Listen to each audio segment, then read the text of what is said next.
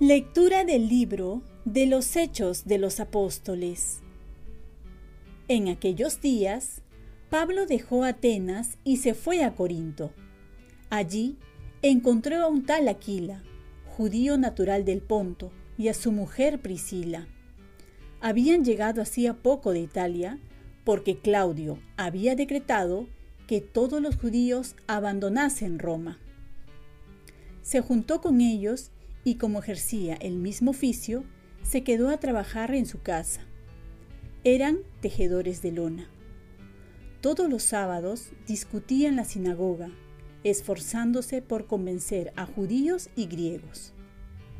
Cuando Silas y Timoteo bajaron de Macedonia, Pablo se dedicó enteramente a predicar, sosteniendo ante los judíos que Jesús es el Mesías.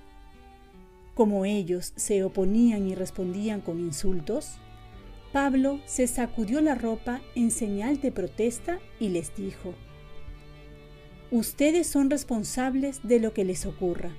Yo no tengo culpa. En adelante me voy con los paganos. Se marchó de allí y se fue a casa de Ticio Justo, hombre temeroso de Dios que vivía al lado de la sinagoga.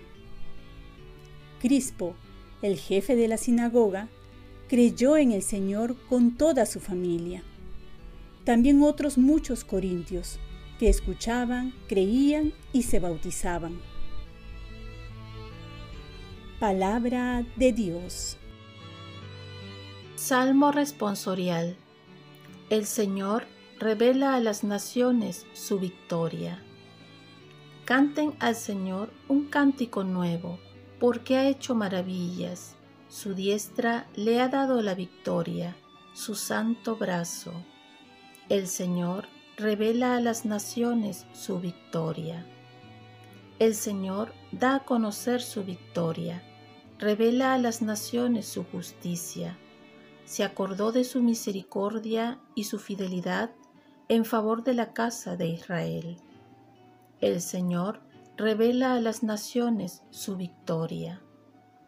Los confines de la tierra han contemplado la victoria de nuestro Dios. Aclama al Señor tierra entera. Griten, vitoreen, toquen.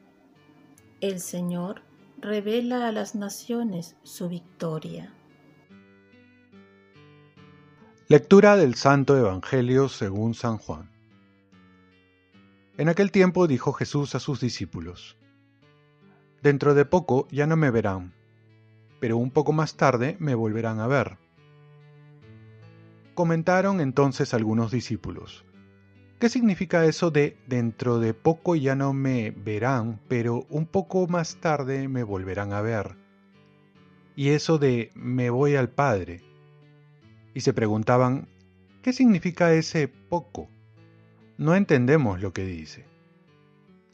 Comprendió Jesús que querían preguntarle algo y les dijo, Están discutiendo de eso que les he dicho dentro de poco ya no me verán, pero un poco más tarde me volverán a ver?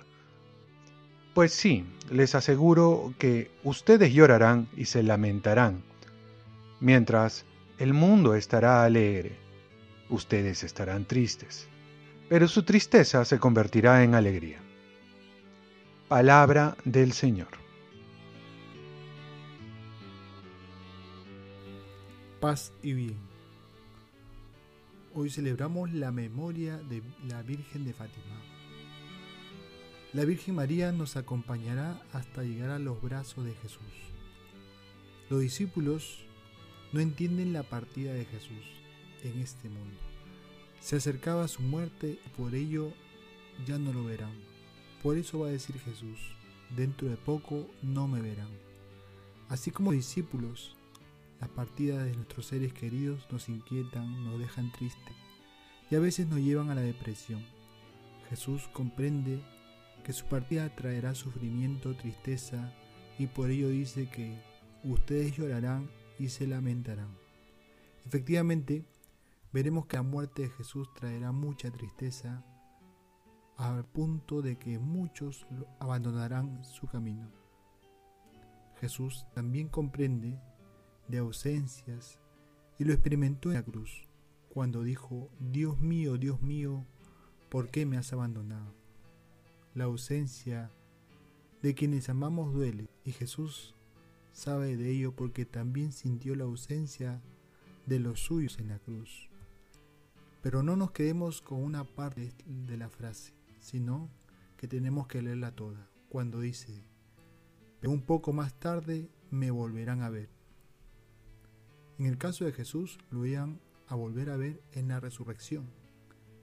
En el capítulo final vemos que la muerte no triunfa, sino es la vida la que triunfa. También nosotros podemos experimentar la ausencia de Jesús en momentos críticos, cuando más lo necesitamos. Jesús nos pide fe y en la paciencia crece la fe. Saber esperar es difícil. Y saber esperar en momentos duros es saber amar. Tener esperanza que un poco más tarde lo volveremos a ver. Volveremos a sentir y a gustar de su presencia. Su ausencia nos debe llevar a buscarlo más, a desearlo más, a necesitarlo más. Porque Él con seguridad volverá. Y así también nuestros seres queridos que ya no lo volveremos a ver en este mundo, sí lo volveremos a ver, pero en la resurrección. El tiempo es corto para todos, pero la eternidad no tendrá fin. Ahí los volveremos a ver y a gozar con mayor plenitud a cada uno de ellos que se han adelantado a la casa del Padre. Y hoy es la memoria de nuestra Madre la Virgen María con la advocación Virgen de Fátima y ella nos recuerda su presencia a nuestro lado y dice, Nunca te dejaré, mi inmaculado corazón será tu refugio y el camino que te conducirá a Dios. Oremos. Virgen María, ayúdame a vivir con esperanza, sabiendo que todo pasa y la paciencia con fe lo